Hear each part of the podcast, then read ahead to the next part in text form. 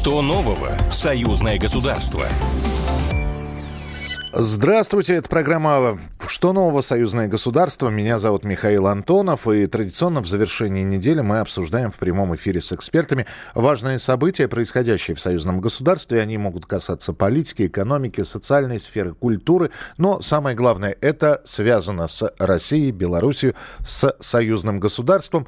В самом начале новости одной строкой Владимир Путин прилетит в Минск на встречу с президентом Лукашенко 19 декабря. Российские и белорусские боксеры восстановлены э, в рейтингах э, WBA.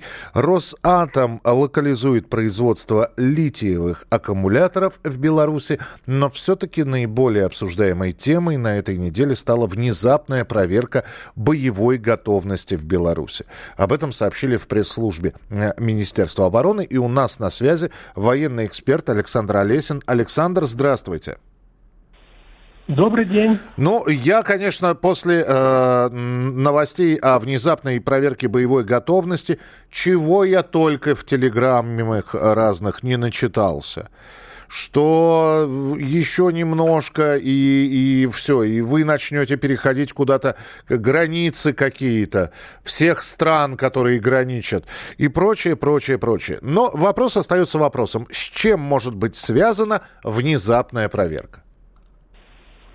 Ну, прежде всего, внезапная проверка – это рутинная армейская процедура. Как еще проверить боеготовность армии, которая не воюет? Это поднять по тревоге соединения части и подразделения и выполнить ряд учебно-боевых, учебно-боевых задач и посмотреть, как армия готова к выполнению этих задач. Ничего, ничего особенного. Вопрос заключается во времени и, и вместе. Просто соседи наши, вот они, э, так сказать, у них рыльца в пушку. Они не оставляют своих намерений э, путем гибридных военных операций взять под свой контроль Беларусь и, в общем, продвинуться ближе к сердцу России. И, собственно, эти учения, эта проверка является одним из ряда мероприятий, которые должны воспрепятствовать такому развитию событий. И председатель КГБ, и министр МВД, и даже сам Александр Лукашенко неоднократно заявляли о существовании планов прорыва с территории Украины незаконных вооруженных формирований белорусской оппозиции э, с тем, чтобы захватить часть белорусской территории, сделать своего рода пролом границы, через который туда бы хлынули ЧВК, польские отпускники, добровольцы, ну и вообще, э, как говорится, представители те, которые хотят повоевать ради денег и адреналина. Нежданные гости, чтобы... не... да, нежданные гости, назовем их так, да. Да, да. Ну, цель которых свержение режима Лукашенко. Это, в общем-то, только прикрытие агрессии, гибридной агрессии Запада. Потому что напрямую напасть на Беларусь они не решаются. Беларусь в составе союзного государства и находится под ядерным зонтиком – а вот э, совершить под видом вооруженной белорусской оппозиции гибридную агрессию, э, которая может привести к гражданскому конфликту в Республике Беларусь и к иностранной интервенции, вот они к этому готовятся. А, но одно дело, если бы эта внезапная проверка была, будем так говорить, э, в, в более спокойное время. Сейчас времена неспокойные. Вам не кажется, э, уважаемый Александр, что это может спровоцировать на какие-то не очень хорошие ответные действия? Как усиление, например, э, воинского контингента и вооружения на границе? Украинских? Нет, с той стороны я имею в виду. Ну, я говорю... Ну, Украин... да, Украины. да, украинских, польских, вот там вот, да. Ну, в, в принципе, я думаю, что это одна из, одна из задач этих учений. Угу. Все дело в том, что э, похоже, что одна из целей этих учений воспрепятствовать переброске украинских резервов с украинско-белорусской границы в район боевого соприкосновения. Потому что э, вот подобные тренировки, учения, проверки, они держат напряжение э, вооруженные силы Украины, заставляют их держать солидные контингенты войск и территориальной обороны э, на белорусско-украинской границе. Я думаю, что это еще одно, а, один из эффектов, э, который ожидается достигнуть путем проведения такой проверки. Ну и показать польским, польским, как раньше говорили, партнерам, то, что белорусская армия следит за ним весьма внимательно и держит порох сухим. Спасибо большое. Военный эксперт Александр Олесин был у нас в эфире. И еще одна новость. В Могилеве проходит фестиваль творчества инвалидов союзного государства, людей с ограниченными возможностями. Называется это все «Вместе мы сможем больше». И гости в Могилев приехали из всех областей Беларуси, а также Москвы, Московской, Брянской, Калужской, Псковской, Тверской, Смоленской областей. И с нами на прямой связи зампред комиссии парламентского собрания по труду, социальной политике и здравоохранению Людмила Макарина-Кибак. Э, Людмила Эдуардовна, здравствуйте. Здравствуйте. Сколько людей вы собрали на фестиваль? И вы говорили, что такой фестиваль проводится даже не для социализации участников. А для чего все-таки в большей степени? Э, собралось участников около 300 человек.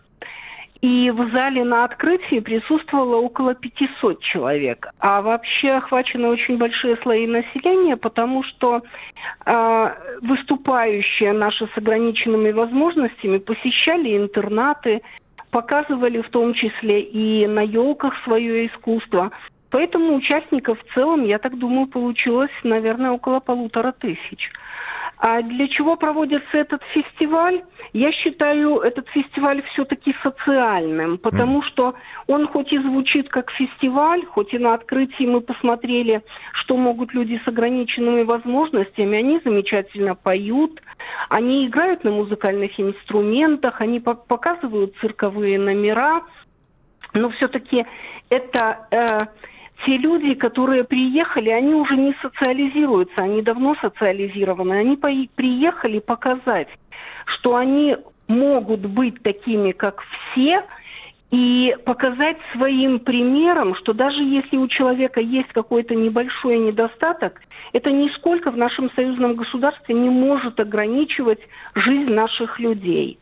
Говорят, что э, совсем скоро, я, может быть, предвосхищаю события, но все-таки э, вот этот фестиваль, э, который вы проводите, вместе мы сможем больше, может получить статус государственного. Да, конечно, но он и имеет очень высокий статус, он имеет э, статус э, фестиваля союзного государства, финансируется союзным государством. Э, существует он с 2007 года, но просто последние пять лет он не, не проводился по разным причинам. Мы знаем, что и коронавирусная инфекция была, и другие инфекции. Ну, сейчас он возобновился, и мы уверены, что да, конечно, он расширит еще, еще больше свои границы в плане нашего союзного государства. Хотя и в этом году участники из Российской Федерации были даже из э, Пензенской области, и Пензенская, и Смоленская, то есть областей было очень много, и будет очень приятно, если в следующие годы будут приезжать и более далекие регионы Российской Федерации. Мы... Ну, а да. где уже он получит прописку, мы с вами увидим. Вы знаете, да, э, потому что хотелось бы, конечно, чтобы было не только э, проведение этого фестиваля, Людмила Эдуардовна, но чтобы было послевкусие, поэтому очень хочется верить, что конечно, по итогам конечно. этого фестиваля мы еще гала-концерты участников участников этого фестиваля увидим в разных городах. Спасибо, что были сегодня с нами. Людмила Макарина-Кибак, заместитель председателя комиссии парламентского собрания по труду, социальной политике и здравоохранению, была в эфире э, нашей программы «Что нового союзное государство». Ровно через неделю подведем очередные итоги, посмотрим, а, какие события произойдет, произойдут. Ну и самое главное, не будем забывать о том, что приближаются новогодние праздники, о том, как, а, на какие новогодние мероприятия в рамках союзного государства будут проводиться, обязательно вам также расскажем. Ну а впереди по уже сложившейся традиции вас ждет Александр Ананьев, который сейчас расскажет о том, что нового, интересного, лучшего посмотреть на телеканале «Белрос» в ближайшие дни. Представьте себе, друзья, новогоднюю елку, а под елкой куча подарков, о которых вы мечтали весь год. Вот именно так выглядит предстоящая неделя на телеканале «Белрос». Фильмы и сериалы, от которых просто невозможно оторваться, тот и знаменитый сериал «Государственная граница», и трогательная комедийная драма «Трамвай в Париж», и фантастическая драма загробной жизни «Я остаюсь». Между прочим, последняя роль гениального актера Андрея Краско. Мне бы хотелось обратить ваше внимание на фильм, который «Белрос» покажет 23 декабря в 9 часов вечера. Вы только вдумайтесь. Биографическая драма о жизни великого русского писателя Ивана Бунина, которую снял великий русский режиссер Алексей Учитель по сценарию не менее великой Дуни Смирновой. Конечно же, я говорю о драме 2000 года «Дневник его жены». Сюжет простой и сложный одновременно. 1933 год. Иван Бунин получает Нобелевскую премию по литературе, и радость получения Нобелевской премии Иван Алексеевич делит с женой, любовницей, приживалом, влюбленным в жену. Так они живут уже давно, все друг друга любят и изменить ничего не могут. На самом деле картина не о Бунине, а об одиночестве. Оно у каждого из героев свое, у них есть еще общее, иммигрантское. От безнадежности спасает только красота. Но это красота не жизни, а красота фильма, и герои о ней еще ничего не знают. Очень красивый фильм, рекомендую не пропустить. Что нового в союзное государство? Программа произведена по заказу телерадиовещательной организации Союзного государства.